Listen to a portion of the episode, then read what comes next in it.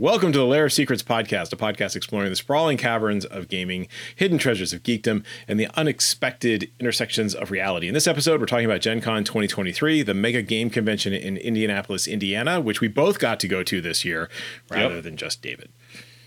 I happen to live a half an hour from it, so it's easy for me to get to. It's not so easy for you to get for you to get there from where you live. So This is true since I'm several states away. Uh, Yep. But you have a futon and were willing to put me up on it. Uh, I do.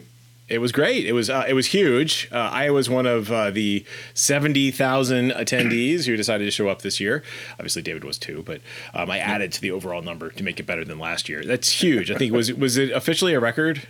Um, it was. I don't know if it was officially a record, but it's definitely back to post-pandemic attendance. I think it did break Gen Con's attendance record, but they it's been breaking it for the last few years before COVID, and then it dropped pretty precipitously. But now it's yeah, now it's back to huge and crowded. Right. So, so the last time I was there, so I've been to Gen Con a number of different times, but it's tapered off since I since kids. Uh, so the last time I was there was in 2014, and then I was there for the I think the first year that it was in Indy was his I think 2007. I could have that wrong, um, but in any case, 2014 was the last time I was there, and the last time I was there, they were just contemplating taking off over Lucas Oil Stadium to overload it with gamers. Uh, this year they did, and so I show my friends that like, wow, that's a really big convention. I'm like, they took over this whole That's football the stadium. overflow. Yeah, this is the overflow. Like it's not. This is a small fraction of the overall convention. It was so Yep. huge, but it was really impressive to walk into Lucas Oil Stadium and see the entire playing field of this football stadium covered with with gaming tables. Right. They've had that for the last six or seven years, I think. I, I don't know exactly how long. But what was interesting is the games Aaron plays, the the 25 plus year long living campaign Sparks of West End Games D6. It used to be on the far end of the field because they had so many games on the field that they gave Game Base 7 and Spark Force 7 better locations, less noisy. Yes. Um, you know, nice. Uh, the tables were a bit nicer, things like that. It, it, it was hard to find them because it was a new place. But Right. like like what I'm trying to get at is not only is Lucas Oil the field of Lucas Oil Stadium, but now it's spreading out into like the outer parts of Lucas Oil Stadium.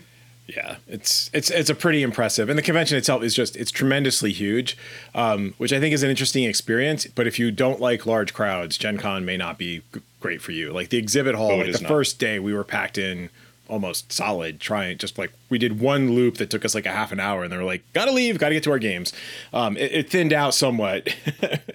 I will say, uh, just to remind you, that loop was like an eighth of the exhibit that, hall yeah. that we got through. Because if you're going to go and you want to avoid some of the crowds, do not try to go into the exhibit hall most of the first day. Like Yeah. it opens, I think, at 10, and there's people waiting outside since before nine, and there's a huge rush. Uh, and then there's still a lot of people get going in because people want to see all the stuff that's there, but also some vendors will have a limited edition or a limited amount of certain things there. Like there's the new Disney card game that was coming out and they only had so many packs per day. The line out line just for that was like it's it's what you would see at like a Comic-Con. I was told there were no lines. What's that? But uh, I was told there were no lines. there was uh some follow ups after. No, there, there's no lines at Gen Con. Actually, there are. Um, it depends. yeah. yeah, yeah. So that was that was cool. So they they they, they ran a, a gazillion games. So uh, over ten thousand tickets sold for Dungeons and Dragons and its derivatives. Um, obviously, fifth edition is was the most popular, but there were like every version of it was run. That was far and away the, the largest number of tickets sold, but all other tickets were more than Dungeons and Dragons. Like if you sum up all the other tickets sold for all the other RPGs, and so somebody put it, I, I'm spinning this as more people didn't want to play D and D than did want to play D and D, which I get, you know, I, I see where you're coming from. Um, but for me, and I think for many people, when you go to Gen Con, it's an opportunity to play different games. I can play D and D anytime. Um, I I can't play uh, most of the games I want to play all the time. The groups that I used to play with, especially in college age, were we want to play our long term campaign and we don't want to switch systems or anything else like that or switch campaigns.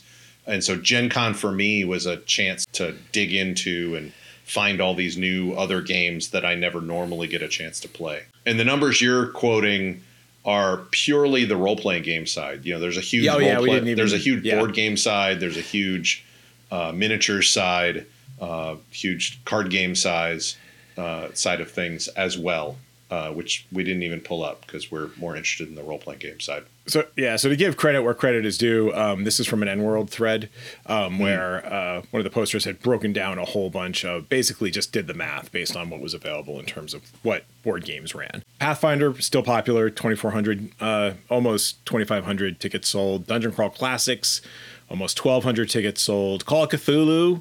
Uh, 993. Um, it starts to drop off. Uh, Shadowrun was still pretty popular. I think they still have a living campaign for Shadowrun 2, which probably bolsters some of their numbers at 920. Starfinder is 788. Interestingly, Tales of the Valiant is uh, this was actually a playtest playtest tables for Kobold Press's new like 5e variant, right? So that had a, Right. a whole bunch of tables, almost a thousand tables. Um, Everyday Heroes had 500 tables. Root the RPG 377. So it, you definitely get into the long tail phenomenon as you get into more and more obscure RPGs. there were fewer and fewer tables of them, but you could have played Paranoia, you could have played Delta Green, you could have played Mörk Borg, you could have played The Witcher. If I don't know, you had actually registered in May instead of doing what I did, which was July. Yeah. Uh, what I find interesting is Star Wars West End game Star Wars. You know, like the original Star Wars role playing game is uh, number fourteen on that list, and I and I guarantee you that ninety nine percent of those tickets came from the Sparks campaign, and they would have run more, but they didn't have enough judges. So overall, I would say Gen Con continues to be fun. You should go there with a plan. Uh, I know when I went to 2014 and we had talked about this on previous episodes of the podcast, I was dumb and I brought too many books and a big backpack. Right. And I ended up Yep. like killing my back walking around Gen Con and then buying stuff and putting in my backpack. So this year I did take my 25 liter Osprey day pack and it forced me to uh, to limit. I didn't bring any gaming supplies, uh, including to my everlasting embarrassment dice, which is why we had to go into the exhibition hall on Thursdays because I didn't have any Yep. dice. But thankfully, Yep. David lended me, lended my son and I uh, dice because uh, my son was my son and I were, were both there for a Thursday, and he played a couple of games with us. So. Well, we had that early game, uh, which I guess we could just actually talk about, which was Segue, man. We liked it so much. I believe we each picked up a copy I, I do believe of the Marvel Multiverse role playing game uh, by friend of the show Matt Forbeck. That's the only name on this cover. Marty also wrote a decent amount as well. Uh, but we played in. I'm trying to remember what it was called, but basically it was a. I think it was Contest of Champions. It might have it might have actually been called. We played. It was a two-hour slot on Thursday, and it kind of got us into uh, into the game, uh, under you know, kind of understanding how it was played. Uh, we each got a, a little Marvel die out of it. They have an interesting system. It's a D6, and there's a six on one side, but instead of the one, there's a Marvel on the other, and uh, they call it the six one six system, which is I think a reference to the Marvel Earth six one six. Uh, But if you roll the Marvel uh, and succeed, that's that Marvel counts as a six. Um, so you basically have two sixes on the die. Um, if you and if you roll the Marvel and succeed, you know amazing things start happening. If you roll a Marvel and fail, bad things happen. I don't think anybody had that happen to them during our game. really fast. Um, I was concerned about how quickly it would take down the big bads because I think we killed Ultron clone. Like we just dropped him. We just Well, Your son, your son did Marvel with Yes. Bucky Barnes with the with uh, a rifle and just like headshotted the guy. And then the GM was, well, it can't just end like that. So he has another full on Right. Ultron show up. and then who was it? Who it was an electrical person. I can't remember which character, but then we took that one out pretty quickly too. Yeah, and that the- and that one like it wasn't a one shot, but it was a one round. Yes, but it went better on Sunday. It was a more diverse set of uh, opponents, so there were, you couldn't focus all your attention on one guy, and so Right. Um, I felt like, and there was a scenario where you're trying to get across a battlefield to be able to escape from Battle World or Planet Hulk or whatever, and so I felt like it went really well. And so I was, I'm a Marvel head. I love the X Men. Matt posted on. Um, one of the social media platforms that there will be an X Men source book. Like he's working on X Men source book. So I'm like, you had me at Marvel and you kept me at X Men. I think I will actually get my friends to play it. Like this has been, I've played a fair number of superhero games, and this was like the fastest, easiest to manage at the table with just people just picking it up and going. It may not ultimately be as crunchy as you would get out of a Mutants and Masterminds or a Hero System or what have you, but you know what? Like it captured the the feel of a Marvel superhero adventure with mid-level characters. I am going to say it was a con game. And It so, was. and they were kind of a demo game. So they Yes. may have not, not watered down, but like ma- streamlined some of the way that the rules go. But I think they were probably trying to hit as many of the rules as, as possible. But so, but yeah, it was, it was easy to pick up. You, you basically have three die six and you just roll them and you, you do a little bit of math, and then it, your hit and damage roll is one roll. If you hit, you basically have like a multiplier, uh, an addition, and then a multiplier to figure out what your damage is based on your two hit roll. Um, and it was, and so that made things a little snappier as well. So uh, we had heard uh, some not so great things about the playtest, the rules of it, and uh, evidently the the game designers and Matt and Marty had all pulled in and redid a lot of the stuff and took in that playtest feedback and it seemed really nice and snappy to me. I, I'm I don't have a lot of experience with superhero role playing games playing them. I've played uh, Godsend Agenda and Mythic D6 from Jerry Grayson, and I played a, a fair amount of Champions, but I haven't played pretty much any of the others. Take my advice with a grain of salt. Yeah, I think this would be the the the next best one I can I've personally played is is Savage Worlds with the superpower the superheroes companion. I haven't had a chance to read the book yet because we came back from vacation, went on vacation again. Now I'm back to start a term at the college where I work, and so things are bonkers. The, the thing about the book is, I don't know if folks can see, like I don't know, at least a, third, third?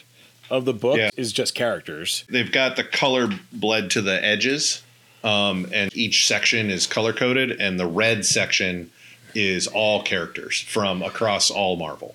Right. Um, and it's a, a pretty diverse selection of characters. So if you just want to like pick a Marvel character and start going with it, you totally can. And if you want to be the DM who's like, oh no, the X Men came across, you know, the Young Avengers, boom, boom, boom, here's the Young Avengers. I don't have to stat them out. So Yep. I'm curious to sit down and maybe I can get my friends to play it. If nothing else, I'll try and do it at a Gen Con, or Gen Con, Mepacon, you know, my local gaming convention. But That'd I really enjoyed it. I thought it was cool. Um, I think we probably geeked out about it enough. Good job, Matt. yeah, yeah. Although we did, um, we did get to play another game that you often geek out about.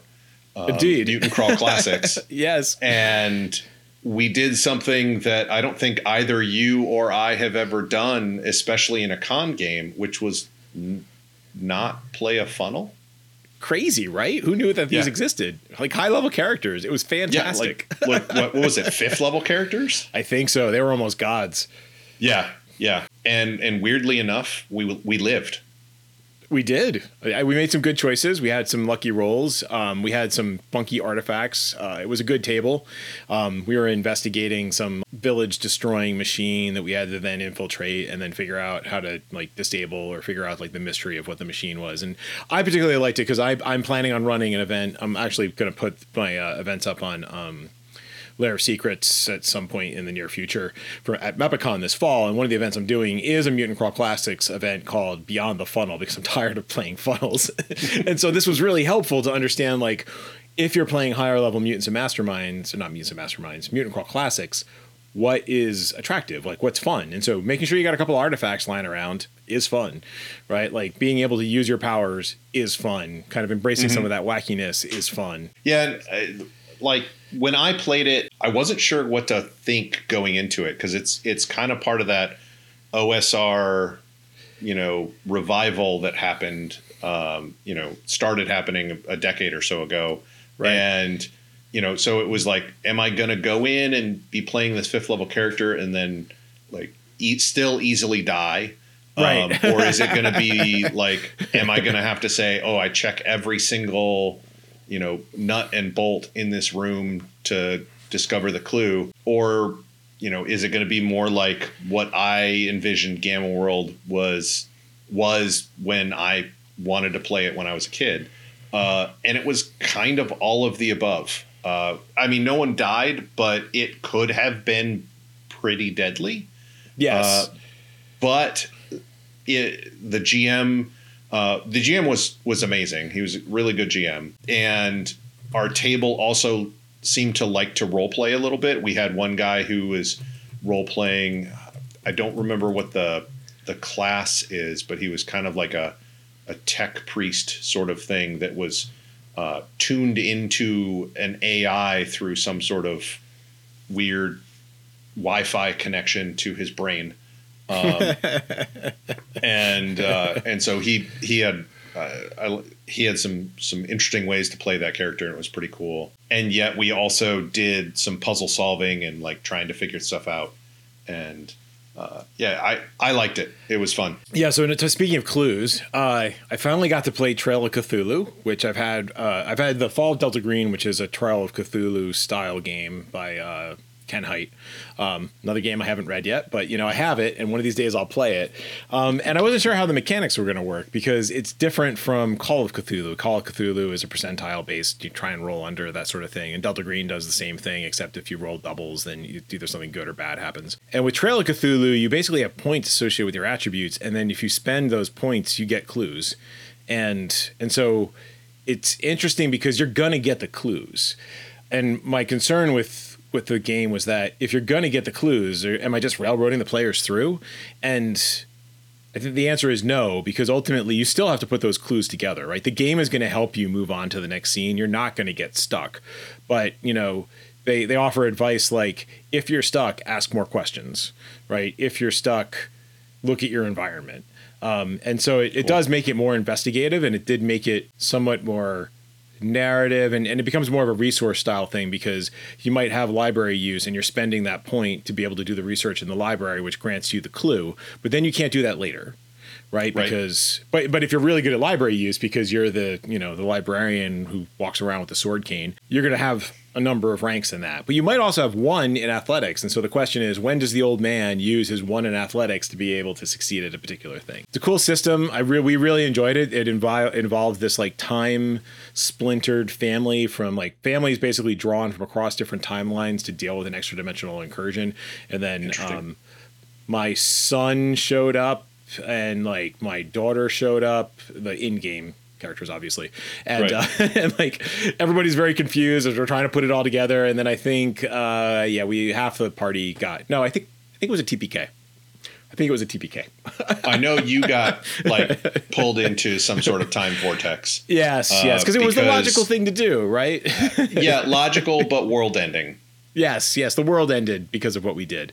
Yeah. Um, so you got to about the same place you probably would have gotten to in Call of Cthulhu. It was just a slightly different path, and it was fun. I want to. I want to. I now actually want to read my. Well, I still wanted to because Ken Hite's a good writer, but um, I I I want to go back and look at it, and I think I can get my friends to play it. It was interesting. So is Trail of Cthulhu when you spend those points? Do you also use dice, or is it more of a diceless? yes, I think thing? you're spending. You're. It's been a little bit. There's like a, a bit of a dice pool, if I remember correctly. I don't have my character sheet in front of me, so I, that would help me remember the specifics of it. But I, I'm just wondering if it was like like I've never played it, I've never run it, but like Amber diceless. uh, You were saying spend points, you get clue, uh, but I didn't hear mention of dice. So it sounds So- like there's dice and spend points get clue. Yeah, so if I so if it's coming back to me ever so slowly, everybody, been a very long day. you have a pool of like investigative skills, and that that you can spend points on, and then you have other skills that are like your action skills, and so you can choose to spend those to I think buff your rolls, if I remember exactly how this works, um, something along those lines. So it was fun. Like you, we're still rolling dice. I mean, I enjoy rolling dice, and there was like a, a chance of failure, but the, the key thing is the story's not going to stall because you didn't find the old man with the grimoire right that was hidden Gotcha. behind the wall, and Gotcha. and the world ended because of that. The world ended Right. because we made bad choices, right, right. which is how it should be. Yep. Uh, you got in with the irregulars, right? I did. Uh, Dresden's Irregulars. Um, so there's a group that I like to play with when I can get tickets for them at Gen Con called Infinite Imaginations. Um, and they've expanded a lot of uh, the different games that they that they do uh, with different GMs. And one of the things that they do is they'll run like Dresden's Irregulars has evidently been running for several years. Uh, I think this is the first time I've ever really sat down with them. Uh, I usually play like a champions or superhero version uh, with a different set of GMs, but they will run a con game, and then the end of the con game will inform the adventure for the next year. Like the characters all uh, kind of, uh, it's it's more of a episodic sort of adventure where the characters mature and grow and change. Gotcha. Uh, and like for instance, one of the characters we found out was I'm trying to remember exactly what she was. Um, it was like This is the it was like a recording a mummy month or something. She was like a thousand years old. We thought she was a little weird. She was supposed to be part of the Paranet, but she's like a thousand years old. The reason why I don't remember is because I was playing uh, Pippin's Tooth something something something Pip, uh, who was um, a pixie part of Major General Toot Toot's army uh, from you know Harry that follows Harry Dresden, uh, but Pip is uh, with these Dresden's irregulars, and so I had fun both being sneaky and finding out information, and also acting like a pixie would. it was a lot of fun. Uh, usually, those are a lot of role playing and only occasionally picking up the dice and throwing. Uh, and so we were in New Orleans and it, trying to investigate things, and it was very much kind of a Isle of Dr. Moreau where they were taking two different. It, they weren't taking animals and making them into humans, but they were taking two different animals and smushing them together, um, Right. and making weird things like catbirds, where they have like a raven with the head of a cat on the on them. The weird one was uh, Because that's not arachnid weird. squirrels, where they took like a tarantula and the head of a squirrel. Um, Oh. and yeah, it was it was weird. In order to glue these things together, they would capture magical beings, mostly pixies, and basically turn them into magical glue, and then ad- adhere these sort of or grow these sort of things together. And so we uh, we tracked down who was doing it, where it was being done, uh, and there's like this big necromancer who I don't remember the name, but I'm pretty sure he's one of the the Dresden necromancers from when Harry rode the T Rex skeleton Sue uh, from the Natural History Museum down through downtown Chicago, sort of thing. Uh, that necromancer, I believe that was him. Um, and so it was like his group of disciples. One of the disciples was doing this. Uh, and so we uncovered it and, and messed up that operation. And it was it was a lot of fun. Um, I would play next year as well to see how these characters evolve as well. It's pretty cool. Cool. Yeah, it sounds like fun. I like the I like the games that continue. I, I did that a couple for a, couple years at Mepacon, where I was doing a Days After Ragnarok campaign, where the characters continued to have ongoing adventures, and it was nice because you got to build up like some players, and then life happened, and I stopped. Yeah. who knows? And it- it was- it was different than a living campaign. You don't create your own character. oh right, no, I have, I would return with It's the same like- characters. Right. Yeah. You you come back and those characters are still there. And one of the things I like is you may not play the same character that you did the last time, but you know Right. how they've been played Yes. because you've been there a couple times before. Right. Yeah, like I had this uh, Conan ripoff Koromir, who big sword and a machine gun. That was his shtick. Nice. Jumped out of things, Nice. what have you. And so, like the, the first adventure was uh, trying to repel. Oh, no, what was it? I don't remember. It was like a, and it was set in New York City, and then the next one was set in um, the flooded Northeast and like Lake Champlain fighting lake monsters. And then I never got to do the third one. Maybe I did. Anyway, uh, so I I uh, I did I did we both bought some stuff. I bought more than you did. Yeah, I was. but you were at. Gen Con last year. I was an enabler for you of Yes. pointing out cool things that you should buy. Yes, and so I did, and so we're, we'll talk real quick about some of those. So I got, I was looking forward to getting this, and I knew that I was going to pick it up at Gen Con, which is the uh, Danger Gal dossier, which is basically a big book of NPCs and factions by R. Talsorian for Cyberpunk Red. One of the things I've struggled a little bit with is, I mean, we've only done one session, but as I'm planning the next session, it's like, well, you don't want to just like keep using the same like mooks and villains from the core rule book. You can, sure, you can tweak them a little bit, but um, this gives you factions, so you can tell like you know there's other gangs and what have you that the players can run up against like who their actual fixers are and then there's stat blocks for the npcs and there's even some guidance on how to create your own npcs expanding upon what they had in the in the core cyberpunk red book. So that was pretty nifty. I started reading it. I'm enjoying it.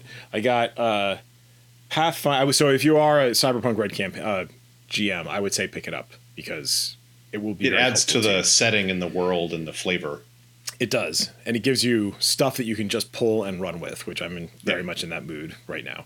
Um, especially since it's a shorter campaign. Like I'm not going to get good at making NPCs for Cyberpunk Red, right? Like I also don't have the time to get good at making pen NPCs for Right. Cyberpunk Red because I have my Elemental Apocalypse campaign, which I need to get good at making characters for, uh, which I have D and D Beyond for. But I got Pathfinder's uh, Rage of the Elements. This is the first Path, second Pathfinder 2.0 book I bought, um, mostly for lore and just like it's it's pretty easy to to kind of like tweak these things to get them into fifth edition because it's all just like a derivative of you know d20 right so uh, they had some cool stuff this this Fury, rage of the elements uh, has a bunch of different elemental monsters it introduces wood and i can't remember what the other element was It's more than earth, air, fire, water.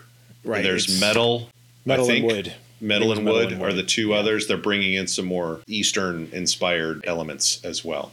Yeah, so which is cool, which they're going to factor into some of their, their campaign work in Pathfinder 2.0 or yeah, Pathfinder 2 future Pathfinder 2.0 releases as they're moving things along. I picked up, so we already talked about mutants and masterminds. Uh, not mutants and masterminds. I'm going to keep saying that.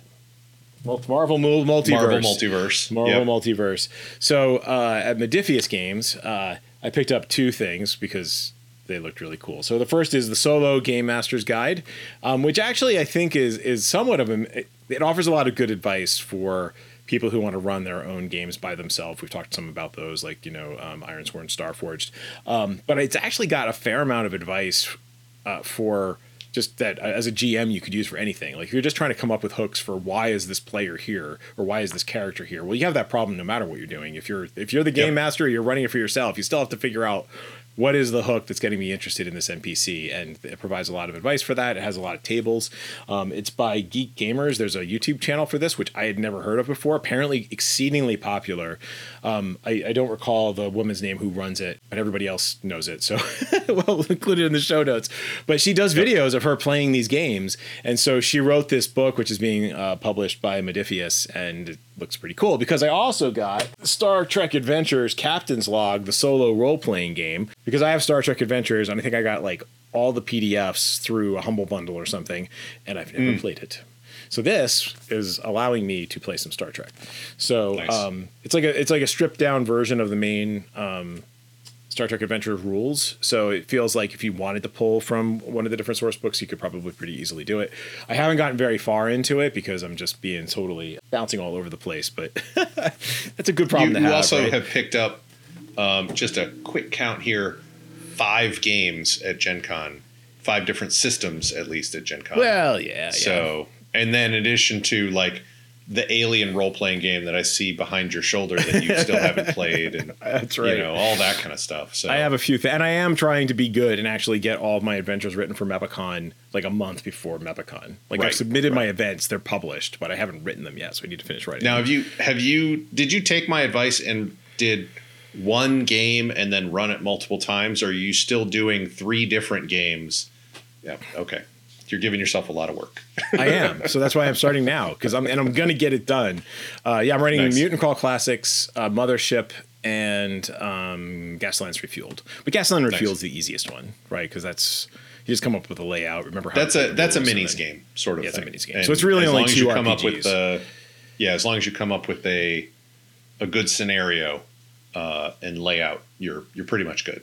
Yeah. So I also got dice. I got glow in the dark dice, which my friends will love. Uh, somehow a fate die got stuck in here from uh, playing with the kids over the summer. But um, so die, glow in the dark, uh, green dice and gray dice from Chessex. They were fantastic. I love them. Um, nice. And then I also got funky dice because I could not resist the temptation, even though they were like twenty five bucks. Um, they're yep. like uh, they're funky dice for D, uh, Dungeon Crawl Classics, so they're all the different shapes, you know, like the D30 and what have you, and they're like a violet purple sort of color, which I think is perfect for Mutant Crawl Classics. These, these are going to be my which, Mutant Crawl which Classics we used dice, in the Mutant Crawl Classics game, which we so. did, which we did, bought expressly it, for. So it, like, I don't know. I probably would get used to them if I used them a lot, but like trying to figure out is this a D14 or is this a D20? Is this right. a D whatever? Is this a, yeah? I mean, they are funky funky shapes, but also like the the more sides you get, the more they blend together of like right. which one's which. The um, D twenty four and the D twenty. Right, it's yeah. just four more numbers, but you know it's the, yeah. it's, so it's a little bit bigger.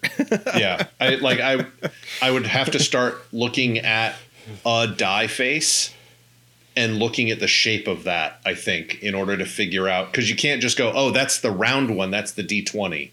That's right. the square one. That's the D6. You know, they're they're all kind of similar. Like they do, they start to blend together, and so right, except for the, like the, the intermediate pieces, huh? The smaller the dice, like the D7, uh, the, the, the D4 is kind of funky too. It's not a traditional like pyramid D4, right? Um, the last thing I no, got, but it was, rolls. It rolls better than a traditional D4. I, I will say, say, that it does. I would say it does. The last thing I got was uh, the Bag Wars saga for Knights of the Dinner Table. Um, it's one of my favorite storylines for Knights of the Dinner Table. I got to finally um, meet uh, Jolly Blackburn and uh, Barb Blackburn, um, whom I, have been writing for Knights of the Dinner Table for like twenty something years, more than that maybe, but for way longer than I've had kids. but I, I, haven't seen them since Origins in 2007. So yep. uh, it was cool to have like hang out and chat with them and what have you. So um, yeah, that was that's that's the haul from Gen Con. So yep. But there's one other thing, um, but that's on your list. Uh, well, you you don't have it yet. Uh, we're gonna try and get one for you. Oh no, uh, no, this is the other thing that's on your list. Oh, the other thing that's on my list. Oh, yeah. So, as I said, I was an enabler, not just in buying things, but just getting games in general. Um, now that's a separate one. Uh, wait, did you buy what? Did you buy no, a copy? No, I, I, well, I got no, I got the I got the quick start guide. So the quick start guide. Okay, Dreams okay. and Machines, but yeah, so your thunder. I was going to start with something else, but yeah. So this is this is the RPG starter set uh, for Dreams and Machines, and this is actually former Overlord Chris Miller's uh, set because uh, I've already opened mine. Uh, uh, I did record a little unboxing video, which I'll maybe put up on the channel. But I really love the concept. You know, I've been talking about Dyson-Fall for a while um, and how it's kind of hope punk and how it's in a post-apocalyptic future. It's got a kind of Kipo in the Age of the Wonder Beasts meets uh, Gamma World meets Horizon Zero Dawn sort of sort of feels uh, to it in a hope punk fashion, and lo and behold, someone has made a very similar game. In the past, I may have been discouraged and just gone like, "Well, someone already made it," um, but now this is like, "Wait, someone made this," which means people are interested in this. Right. Uh, so I'll keep going on Dyson-Fall. Um, and I'm I like a lot of the concepts in here. They, we talked with Chris Birch, uh, and so we'll be releasing that interview as well. Uh, and they've got some interesting ideas for when the full game comes out, which they have not said when it will come out yet. I'm looking forward to it. I did play this with my family with the idea that on the on the back here it says play right out of the box. And one of the, the things was you even as a GM should be able to open this up and start playing. And it's mostly true. um, like it steps through an intro tutorial that slowly builds and slowly introduces things to you but there are there are some missing pieces uh, i would say in terms of like getting things really going uh, like they talk about truths but you have to kind of hunt for what those truths do mechan- mechanically so they'll gotcha. introduce truths but they won't they uh, I think this was just an oversight. They don't say what it actually does when you introduce a truth. Right. Um, and there are certain things on you you build your character with certain cards and there are some things in there that are on the cards but they don't say that you have them or not as part of the tutorial and so again i think that was just an oversight uh, other than those things the tutorial does a really pretty good job of introducing you to both the setting the tone especially of the world and the rules itself i'm i'm still uh, very happy with it. I'm going to be going on a writing retreat in September, and uh, Chris Miller is going to be joining me. You might be joining me. We, we don't know about that yet. Figuring out logistics. Um, uh, and I, I was going to try and run this as a as a side like palette cleanser from writing and stuff. We'll see how that goes. So yeah, it was it was cool to to hear about it. Um, yeah, I'm I'm very interested in hearing about uh, and seeing how the full game turns out because it it has like the box set has like cardboard punch outs for things like supply points. Um, you know, rather than finding, oh, you find you know a couple pipes or you find this other stuff, you can get supply points that you can then trade in. You know, do some bartering and stuff in uh, back at the settlement. But there's also a mechanic that says, hey, you can take a number of supply points and build some sort of thing like a grappling hook or a spear or whatever. You know, it's kind of like spending a fate point or spending a Benny to make something happen Right. or that you have a piece of equipment. And that piece of equipment will hold together, that jury rigged piece of equipment will hold together for the scene that it's in and then it will and then you know it'll probably break or fall apart. You you will have had it when you needed it most and you there's a mechanic for how to bring that about. And i i like that. And i like Yep. the physical tactile feel of those cardboard punch out things. Yeah, we got we got into this with uh, when we were talking about the when we did the interview with Modiphius, and I the, the, one of the things that I thought was very interesting was the world building aspects, where it's expected that your character is going to retire, and then Yeah. it will be replaced by a new character from your town who has like who levels up basically. Like he's a one of the more advanced archetypes or something. But your old character's still there. It's part of the community and like that's the case for all of the pcs from that initial adventuring party. So the, the idea that there's sort of a natural progression that your character will retire and become part of the world and inform the story and like it, it's always You'll been in d&d you get to like name level you get a stronghold and then well i guess we're done with the campaign yeah, it's it feels a little bit more like Gloomhaven or one or two other board games I think that do it, where you start out with kind of like this low level or um, sort of person, and they go on a few adventures, but that's not what they do for their whole life, and so they kind of come back and become the farmer or the trader or even the guardian of the community, and then when you create that next character, they're a, they're a more powerful sort of class, um, right access to more stuff. But because your old characters, your group's old characters are now part of the community, you care more about the community. It's not just NPCs that the GM has come up with. They're your former characters. And so I like that personal tie to the community. And I think the the hope punk that that's part of like the hope punk thing, and I think that's like an advantage of this game over Numenera, which my friends and I just never really clicked with because we just mm-hmm. never felt like the world was almost too weird, and we just couldn't figure out a way to orient ourselves to it, and we couldn't seem to make an impact on it because all the impact had happened over the nine previous worlds or the eight previous you know dimensions or realities or whatever that came before. So uh, it was cool. I'm looking forward to seeing more of it. Yep. Yeah, and I, and I actually didn't get into like like I said it was hope punk and everything, but I didn't actually say like what the setting was. Right. Um, you're actually not on Earth. You're on another planet that was being colonized, and something happened that cut, that cut you off from Earth, and so they had uh, about 200 or so years ago had developed an AI and a, and machines that basically would help humanity, and there, it became like a Star Trek sort of utopia where uh, the hard work the and and other things like that were were done by machines and you know it wasn't you know humans didn't need to work as much. They could go into the arts. They could do whatever. Um, you know they could they could create and not have to worry about the day to day and right. and then the AI that was controlling all these things went crazy, uh, at least according to humans, and started killing all humans. They became Bender. Um, and uh, and so, in order to stop things, uh, both sides used nuclear weapons and bombed each other into the Stone Age, and that was the end of the war.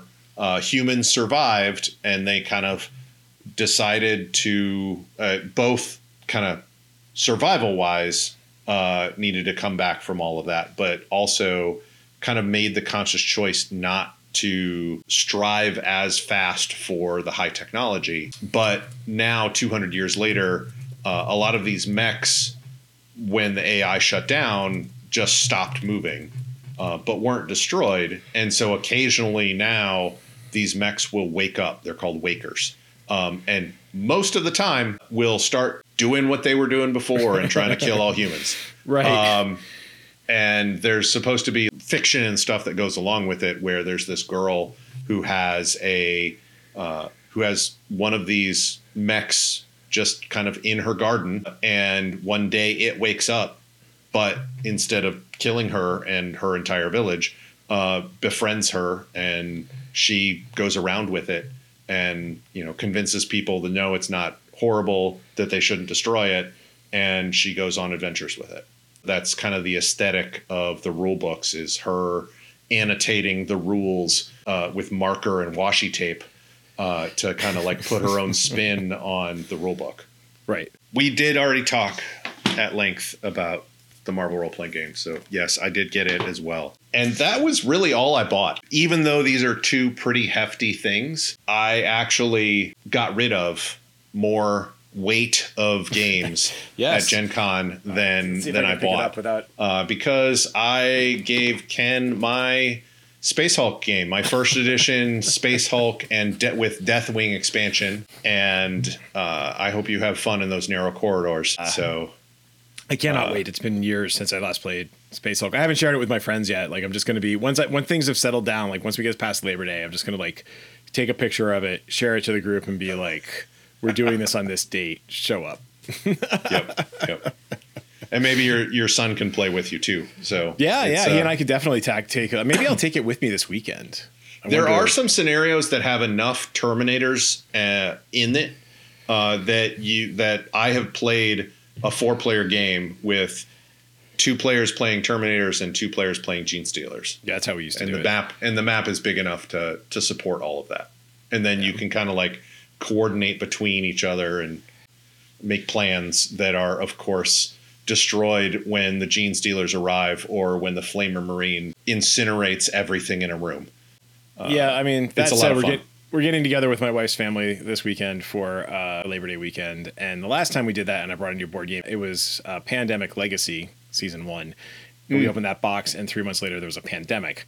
So I don't mm. know if by bringing Space Hulk, I'm uh, endangering the world by unleashing uh, Genestealers upon the population. It seems kind of risky. Yeah, I don't know. I don't know if you and and I don't know that Space Hulk is uh, like pa- Pandemic and Pandemic Legacy is more of a game that you could introduce to people who are not used to board games, but I don't know that Space Hulk is. No, I don't think Space Hulk's going to do it. But I'm so unless tempted. they're real Alien fans.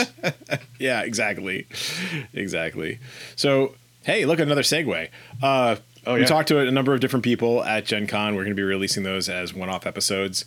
Um, we spoke to um, we've already mentioned uh, Modiphius, um, where we talked about uh, Dreams and Machines and Cohors Cthulhu, which is their new like um, Roman Empire era Dark Ages sort of Cthulhu. Yep. So you've got you know barbarians and gladiators and you know German uh, uh, everyday people, right? The Germanic tribes. The Germanic tribes. Thank you. I knew there was a better word for yeah. everyday people. yeah. And we and we spoke with and the person we spoke with was Chris, Chris Birch, who was one of the founders of Modiphius, um, and uh, we talked about a few other things in there. Uh, yes, mostly yeah. Dreams and Machines and Cohorts of Cthulhu because that was their yeah. new stuff. Yeah. Um, we met with Free League as well to talk about the Alien role playing game, which again I have all of the books. Uh, I never play, um, but there's a new book coming out that I cannot play called Building Better Worlds, which I will totally buy because you know, of course, I need another source book for building worlds in sci-fi settings. Um, We also talked about uh, the One Ring and the new um, Mines of Moria expansion. Mines of Moria expansion that's coming out for that. Um, And that Blade was Runner. Tomas. I don't remember his last name offhand. Yeah, we have our. um, it'll, it will all be in the interviews. It will be in the Um, interviews. Yeah. Yeah. So we talked about Blade Runner 2. They also like swept I can't say they swept the Ennies, but they got a number of gold Ennies. So that was that was pretty cool. Uh, and they also have Dragonbane, which is an English edition of a Swedish role-playing game that's like their version of Dungeons and Dragons and like that's the one that everybody played. Yeah. Wasn't And it? Wasn't it based off of RuneQuest? I think is what he the said. earliest. Yeah, like it weird it went a weird like side quest. There are ducks in it. but we answer the question why are there ducks fighting monsters and it was a pretty it was a pretty amusing interview for that Yeah. um got to also reconnect with my swedish roots a little bit but uh um we also talked with evil genius games about their everyday heroes um game which has just come out which is uh, essentially it's a, it's an update of um a d20 modern edition update Yeah. of D20 Modern, yes yes Um, exactly and it looks Uh, pretty cool because it hits on like all of the geeky stuff of me growing up. Um, right You know, uh, it's got some newer stuff, uh, but like it has Highlander, you know, yeah. And and some other stuff in there as well. They they base so they're basically releasing splat books, campaign books, story books for different settings, different movie franchises and what have you. So they've got you mentioned Highlander, that was the one. They actually had like a massive game of Highlander where you got to win a replica Highlander sword at Yep. Gen Con, which I thought was pretty cool and which I'd known Yeah. about it.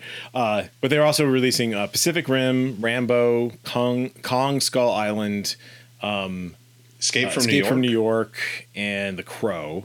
And so basically, Right. these are adding a few new rules and a whole bunch of like background for a particular thing, and, and I believe like an adventure path type, like something for you to do. Yeah, we, we talked a little bit about the crow because it was like, how do you have more than one crow, or how do you have a party of crows?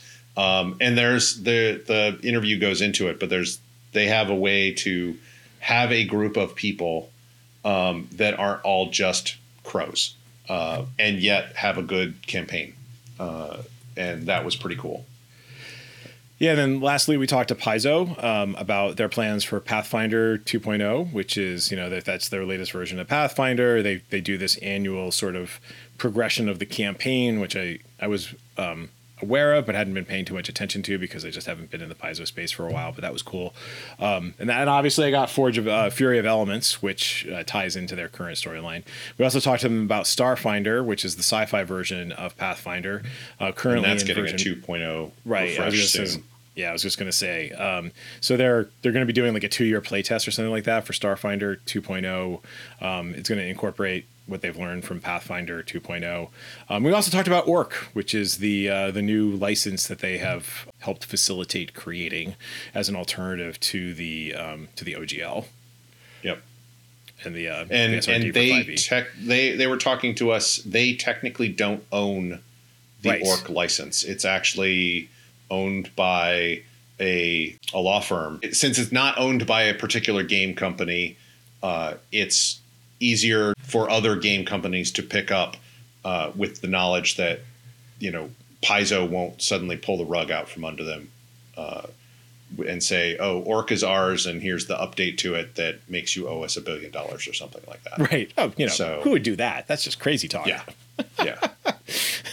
so that we'll be posting those uh, over the next couple of weeks. And that's pretty much everything for this uh, for this episode. So thanks for listening. If you have feedback we love feedback. You can send it to us at podcast at lairofsecrets.com but nobody ever does that. They do however uh, post over on mastodon. We're at dice camp dice.camp slash at lair of secrets but the link will be in the show notes. Um, we've had some pretty lively conversations over there. I gotta say that it's been i'm liking dice camp more and more especially as the latest wave of, of twitter refugees shows up. Um, we stream this on twitch although not tonight. Um, and if you would like to get your fix early and unedited we'll be bringing back the twitch feed at some point. Um, we're experimenting with some new technologies and ways of recording. And then you can also visit the lair of and leave us some feedback topic ideas and uh, find all the other social sites we exist on. All right.